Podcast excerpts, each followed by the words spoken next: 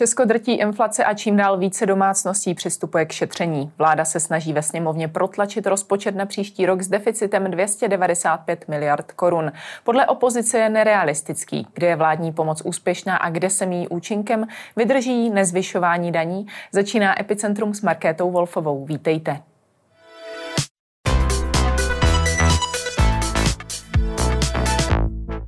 Ve studiu je se mnou sociolog a člen Národní ekonomické rady vlády Daniel Prokop. Díky, že jste přijal pozvání do Epicentra. Dobrý den. Bezmála tři roky v krizi na problémy související s šířením koronaviru se nabalily výzvy spojené s válkou na Ukrajině. O jak bezprecedentní situaci pro Českou republiku jde? V podstatě možná si musím zvyknout, že ta modernita je taková přerušovaná krize neustálá. Takže samozřejmě jsou to velké uh, náklady veřejné, velká i stres pro lidi, takže se tam ta krize eh, projevila už eh, v období covidu do duševního zdraví. Eh, narostly problémy duševního zdraví, které teďka pokračují mezi lidmi, kteří jsou zasaženi tou ekonomickou krizí. Jo. Takže část obyvatel to samozřejmě jako na ní to dopadá silně. A musíme se nějak snažit, aby to aby jsme tu část těch 25% zhruba, na které to silně dopadá, nějak ochránili prostě. Kdo jsou tedy ti, kteří jsou zasaženi vůbec nejhůř, ať už je to hmm. právě ekonomicky nebo i po té psychické stránce? Tak ekonomicky, eh, když měříme s českým rozhlasem eh, ten zásah domácností, tak počet domácností, které vlastně neušetří z měsíčního příjmu nic nebo skoro nic, tak za ten rok vzrostl z 19 na 35 jo. Takže se narostl počet domácností, které vlastně negenerují žádné úspory. A e, jsou to hodně teda e, chudší polovina domácností s dětmi. Tam to je většina z nich vlastně není schopná už generovat žádné úspory a všechno to, co má v příjmech, utratí. Někdy jdou i e, do mínusu. Trochu lepší situace je u důchodců, kde se to hodně zhoršilo na jaře, ale ty dvě valorizace jim tu životní situaci zlepšily. Tam je bohužel skupina nízkopříjmových důchodců, která má ty valorizace docela nízké v Česku. Takže taky tam je část, která jako je na tom špatně, ale řekl bych, že teďka je větší problém mezi chudšími rodinami s dětmi. Je pravda, že letos to byly rovnou tři valorizace důchodů. Hmm. Je to vzhledem k tomu, v jaké jsme krizi dobře nebo špatně? Tak Obecně je to dobře, myslím. Eh, je to věc, která je hodně nákladná. Eh, stála na 60 miliard, pokud vím, eh, v, v tom letošním roce. Bohužel je udělaná tak, že pomáhá ta mimořádná valorizace více těm vysokopříjmovým a středně příjmovým důchodcům, protože ona se nezvyšuje, ta základní složka důchodu.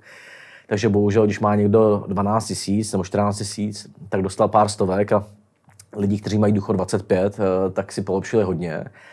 Takže eh, jo, je to paradoxní, že v době inflace, kdybychom měli ty důchody eh, spíš nivelizovat, splošťovat a pomáhat těm nízkopříjmovým, tak my jakoby rozšíříme eh, ty nerovnosti v nich. Takže ta valorizace bohužel jako na to, nakolik pomáhá, tak je hodně nákladná. Měla by být udělána jinak, myslím. A je tam ještě další velký problém, že bohužel vedla k tomu, že spousta lidí odešla předčasně do důchodu, protože chtěla stihnout ty valorizace, takže nám odešlo letos kolem 40-50 tisíc lidí předčasně.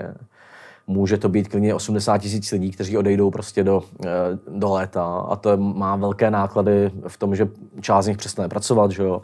Eh, čerpají dřív ty důchody eh, a vyšší důchody. Je to nespravedlivé, protože lidi, kteří odejdou za dva roky, budou mít ty důchody nižší. Jo? Takže e, jsou tam jako chyby v tom systému, které nejsou nějaký zlý úmysl, ale prostě bohužel stojí desítky miliard ve výsledku. No. Takže se ve výsledku stalo to, že ten předčasný důchod se vyplatil víc, než kdyby šli v řádném termínu do důchodu. Tak, protože tam je nějaká penalizace, která je relativně malá, když jdete rok e, před důchodem, e, nebo půl roku, a zároveň stihnete ty valorizace. Jo. Takže se vám to vyplatí vlastně odejít dřív a odešly desítky tisíc lidí dřív do důchodu. No. Hmm. Je pravda, že my se tady v Česku docela hýčkáme ten pocit eh, nízké nezaměstnanosti. Může se to zdát právě i proto, eh, že nám ti lidé takto předčasně do toho důchodu odcházejí? Jo, to jsem psal kolegům, když do nervu, že nezaměstnanosti se bát nemusíme, že všichni půjdou do důchodu, jo. Ale, ale to je trošku přehnané, ale Eh, tak ta nezaměstnanost je daná relativně silnou eh, ekonomikou, ale taky tím, že máme eh, hodně dlouhé rodičovské, takže ty maminky nebo rodiče obecně na dlouhou dobu vypadnou z toho trhu práce někam jinam než do nezaměstnanosti. A je dána taky tím, že máme hrozný podíl OSVČ, kteří ten výpadek, třeba v covidu, výpadek eh, příjmů, řeší nějak jinak, než by šli na úřad práce. Jako. Takže je trochu daná tou strukturou uh, rodičovské a že máme hodně živnostníků. Někdy to jsou taky v úvozovkách živnostníci, kteří jsou jako zaměstnanci, ale pracují na OSVČ. Takže ta nízká nezaměstnanost není až tak reálné číslo, jak si ho asi představujeme. Takhle, i kdyby jsme tyhle ty, dvě, ty dva faktory neměli, měli jsme normální eh, dva roky dlouhou rodičovskou maximálně, měli jsme polovinu OSVČ, což by tak odpovídalo ekonomice české, tak by ta nezaměstnanost, myslím, byla větší, ale pořád by byla jedna z nejlepších v Evropě. Jo. Takže jo. Je to taky dáno, že máme nízké mzdy. Některé ekonomiky jako Dánsko eh, a obecně ty skandinávské mají vyšší nezaměstnanost, lidi tam jako fluktuují, oni se uh, mají opravdu rekvalifikaci při té, když jsou v té nezaměstnanosti, mají relativně vysoké dávky a vytváří to tlak na zvyšování mest, jo, protože nemůžou si ty zaměstnavatele dovolit jim dávat 16 tisíc. Eh, takže mají vyšší nezaměstnanost a výměnou za to, eh, ale i ty vyšší mzdy, nemají tak nízké mzdy. Hmm. My trochu jako za to platíme tím, že máme velmi nízké mzdy. Eh, říkal jste, že zhruba 35% lidí dneska nebo domácností je na tom tak, že jsou na nule po tom, co zaplatí veškeré možné výdaje. Dá se určit tedy, o kolik se měsíčně průměrně ty výdaje zvýšily průměrnému Čechovi? Jo, to víme přesně. Od listopadu je to asi 2600 korun měsíčně za bydlení, když máte energii, nájem, hypotéky, eh, plus nějakých 700 korun za jídlo. Takže dohromady za ty dvě věci, eh, které si nemůžete odpustit, tak průměrná domácnost, eh, nebo v průměru domácnosti utrácí asi o 3 tisíce korun více než před rokem půlce srpna zaujala šéfka sněmovny Markéta Pekarová Adamová výrokem o přiobléknutí svetru jakožto řešením drahých energií. Byl to kontroverzní výrok, ale zároveň apel na šetření. Nakolik tedy v současné chvíle Češi šetří? Ten nárůst šetření je obrovský. Už když jsme to zkoumali v říjnu, v té minulé vlně pro eh, český rozhlas, tak eh, narostl počet lidí, kteří vytápějí na menší teplotu. Eh, oproti lednu, myslím, z 35 na 58 jo narostl počet lidí, kteří vytápí menší část domů, eh, kteří se snaží omezovat teplotu v boileru. Jo, jako ta reakce je velká, je vidět i na spotřebě plynu třeba v Praze eh, a podobně. Takže eh, tam bych řekl, že není potřeba možná už tolik jako moralizovat, doporučovat ty svetry, ale možná radit lidem teda, jak, co je efektivní v tom šetření, co není efektivní. To se vláda teďka trochu snaží, ale měli by to dělat i dodavatelé energii a podobně. No a e, potom těm, co neš, nestačí ani to šetření, tak nějak pomáhat e, v těch cenách a, a podobně. Proč ty ceny jsou dost vysoké na to, aby tlačily na to šetření. A budou ještě od ledna tak vysoké, že pro nějakých e, těch spodních 25% budou jako moc vysoké ty stropy. A tam můžou nastat problémy, kde už to neušetříte prostě na nižším topení a podobně. Co se týká toho efektivního šetření, tam to myslíte konkrétně jak? No tak jako to, že vytápíte třeba o 3 stupně míň, tak vám může ušetřit hodně peněz, ale liší se to třeba podle toho, jak, jak máte velký dům, jak máte zateplený dům a podobně. Když máte malý byt, který je zateplený, tak to těmi dvouma stupni za stolik neušetříte. Když máte velký nezateplený dům, tak můžete ušetřit třeba 10-15 tisíc ročně. A některé domácnosti, které mají hodně zatepleno, tak naopak můžou šetřit trošku jinak jo, v té teplotě vody a podobně. Jo. Takže to jsou weby, třeba jeden je šetřím.cz, které eh, člověku poradí, na čem může ušetřit trošku. Bylo by vhodné podle vás, aby vláda právě na eh, zateplování a podobné věci více přispívala, než jak tomu je v současnosti? Tam je zelená úsporám, která ty programy většinou hradí asi 50% těch nákladů. Teďka se chystá zelená úsporám Light, která bude hradit většinu drtivou těm chudým lidem. Já si myslím, že by tam mělo být ještě nějaké jednodušší úvěrové schéma, aby když někdo má těch 50% od státu, 50% si musí zaplatit, aby si na těch 50% svých vzal nějakou bezúročnou půjčku. Jo? Aby třeba ty stavební spořitelny, které nabízejí v podstatě jako nesmyslné produkty stavebního spoření, tak poskytovali tyhle velmi nízkou úročené půjčky na to zateplení. Protože to se člověku vrátí během pár let, jako ta investice ale část lidí na těch 50% nemá, prostě, které si musí doplatit. Jo? A třeba v Polsku je to právě kombinace dotace a nějakých jako výhodných úvěrů. Tam se musíme zaměřit, protože opravdu jako pálíme eh, peníze do vzduchu, které jako celá společnost ztrácí. Je pravda, že uskrovňování v tom, že si méně zatopíme, nemá asi nějaké větší negativní dopady, kromě toho, že je nám chladněji. Nicméně dá se třeba určit, jestli Češi šetří i tam, kde to není úplně společensky výhodné? To jsme zkoumali, že eh, se ukazovalo už v září, když přichází takové ty výdaje eh, za školy a školky. Takže část těch chudších rodičů šetřila nebo zvažovala, že bude šetřit na vzdělávání. Jo? A to je prostě výdaj, tam máte výdaje, které můžete osekat, výlety, různé vybavení, sporty a podobně. A to by jako nebylo dobré, protože to samozřejmě má dopady na neúspěšnost ve škole, na jako menší socializaci těch dětí. A tam ta inflace může hrát jako velmi negativní roli. Je pravda, že ta socializace už určitě utrpěla v covidu, v covidu takže no. je možné, že se teďka ty problémy ještě více prohloubí. Já myslím, že je, je možné, že prostě se narostou ty nerovnosti ve vzdělávání a v tom, nakolik se ty děti účastní těch aktivit. Jo které potom, že u těch dětí z těch chudších poměrů je důležité, aby jezdili nebo chodili na ty sporty, chodili do sborů, jezdili na ležáky, protože oni jsou v kontaktu s tou střední třídou a oni potřebují jako si uchovat ten kontakt, aby měli ty aspirace eh, těch dětí, které to mají z rodiny. Jo. A když oni, to, oni vypadnou z těch kolektivů, od rodičů často ty aspirace nemají, tak to vede k, jako k velkému uh, selhávání v tom vzdělávání potom což eh, ten stát jako na to zaplatí v produktivitě svojí desítky let dopředu. No. Hmm. Druhou možnou cestou, a jak se poprat s vyššími finančními výdaji, je větší množství práce. Řeší tuto krizi Češi nějakými přívydělky? To se v tom výzkumu pro rozhlas ukazovalo na jaře, že zejména v takových těch eh, vesnických regionech narostlo trošku to melouchaření. Potom teďka to tak stagnuje, takže jako myslím, že jo.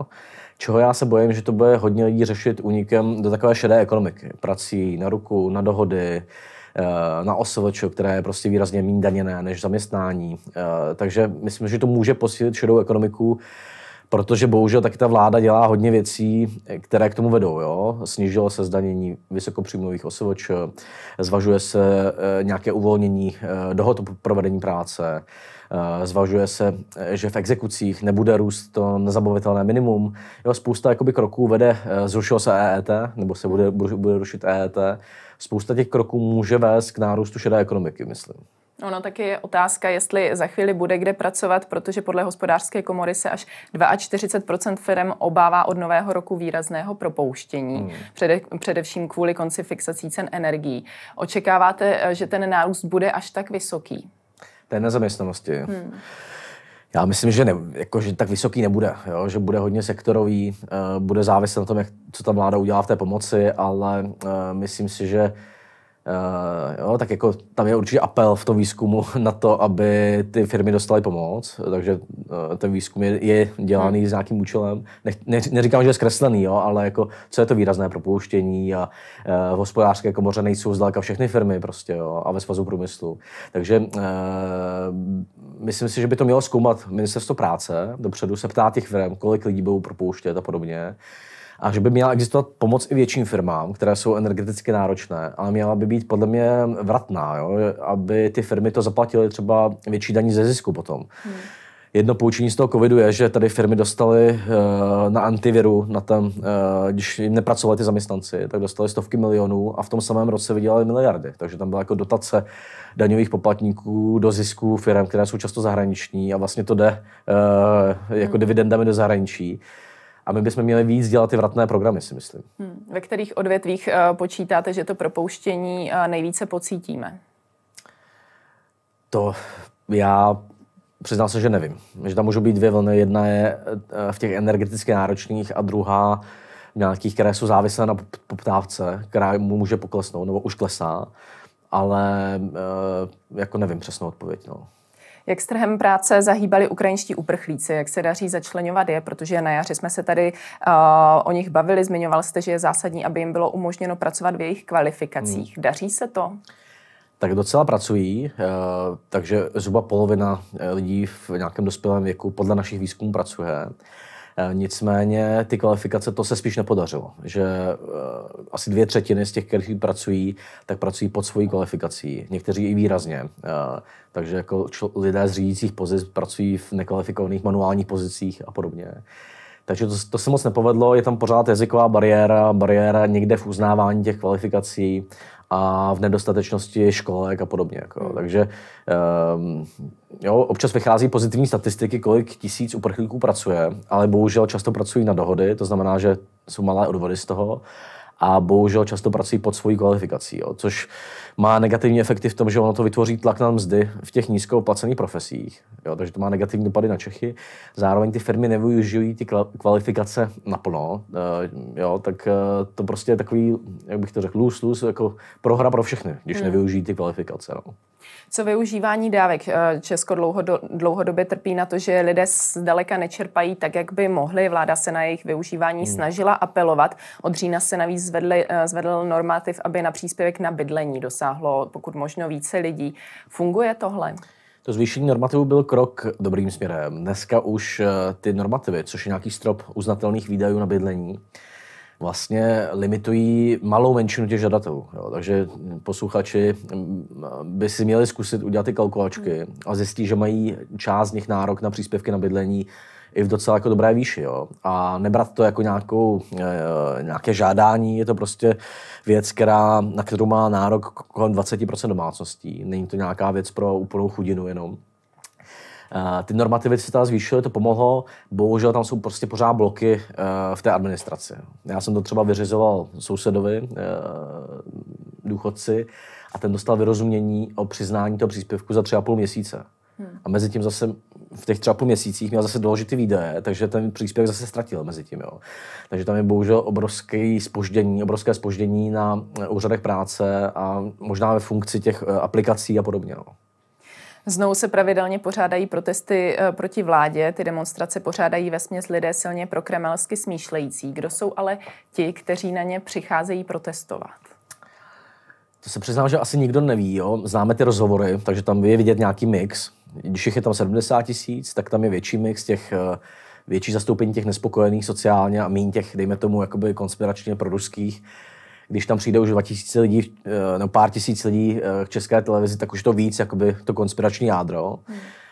Uh, nicméně jako 70 tisíc lidí, to je Holešovská výzva měla ještě mnohem víc uh, účastníků. Tam jde o to, aby, jde o to, jestli s tou ideou té demonstrace sympatizuje taková ta tichá část, třeba 40% národa, která na tom není úplně dobře. Jo. A na to se musí ta politika zaměřit, ne na eh, jako to hlasité jádro jenom. No. A zjednodušeně řečeno, je proti čemu protestovat, jak vlastně vláda zvládá tady tuhle krizi? Takhle myslím si, že by mohla zvládat výrazně lépe, že se jako uvolnily některé věci v těch dávkách, ale že Eh, jsou tam v podstatě dva nástroje eh, té vlády. Jeden je plošný a je velmi jako náročný, drahý a nepomáhá dost těm chudým eh, domácnostem. To jsou ty stropy na energie, plošný tarif a podobně.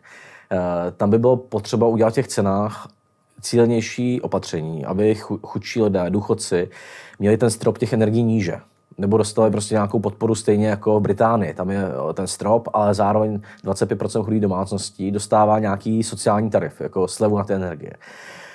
To potom, když uděláte, tak taky nemusíte tak dlouho držet taková ty velké náročné eh, finanční opatření. Jo. Můžete uvolnit ty stropy a nechat to jenom těm 25%. Eh, a teďka to tady chybí, proto ten druhý pilíř jsou ty dávky, kterým je velmi těžké se dostat v Česku kvůli té administrativě.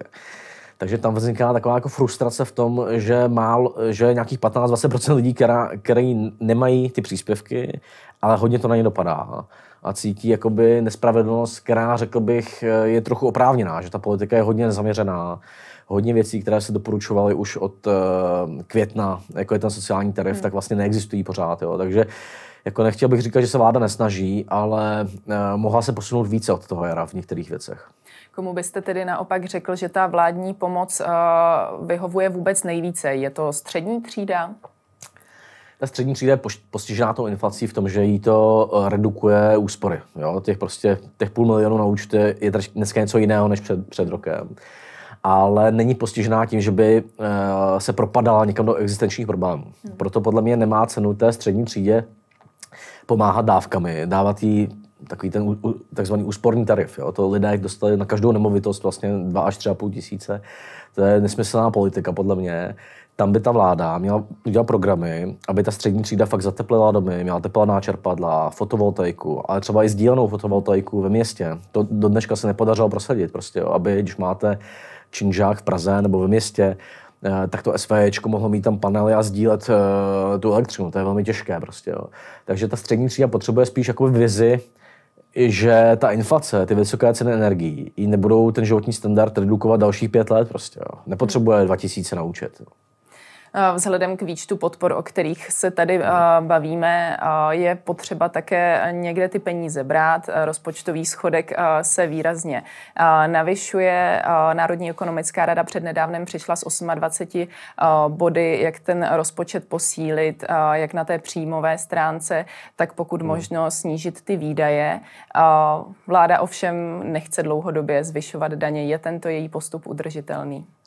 Určitě ne, myslím si, že se to na, už na jaře prostě musí změnit. No. A je, je, samozřejmě je nutné ty daně, my, my vybíráme na, daních relativně málo oproti průměru Evropské unie. A navíc to vybíráme relativně hloupě, že hodně daníme práci a máme malé daně, eh, takové ty majetkové, kapitálové, eh, máme díry ve spotřebních daních, jo, takže třeba výjimky v danění alkoholu a, a podobně. Eh, máme tam nesmyslné slevy na daních některé, jo. takže určitě eh, dobře jako nabrat maximum uh, těch věcí v těch uh, daních, kde to nepoškozuje třeba trh práce a ten zbytek by, jakoby nahnat uh, mírným zvýšením danění práce. Jo. Nevracet se k tomu jakoby systému, kde zaměstnanec táhne a jeho odvody uh, jsou tu společnost a motivuje to k přecházení do šedé ekonomiky a tak. No. obáváte se toho nebo věříte tomu, že se dočkáme návratu něčeho jako superhrubé mzdy? Tak ta superhrubá mzda je v podstatě úplně jedno. Jo? Každý zaměstnavatel ví, že má ty náklady práce, což je vlastně ta superhrubá mzda. Jde o tu sazbu té daně. Jo? A ta podle mě eh, jako v Česku poškozuje ty nízkopříjmové hodně. Když máte minimální mzdu, nemáte děti, tak z té minimální mzdy platíte odvody a váš zaměstnavatel 7,5 tisíce korun.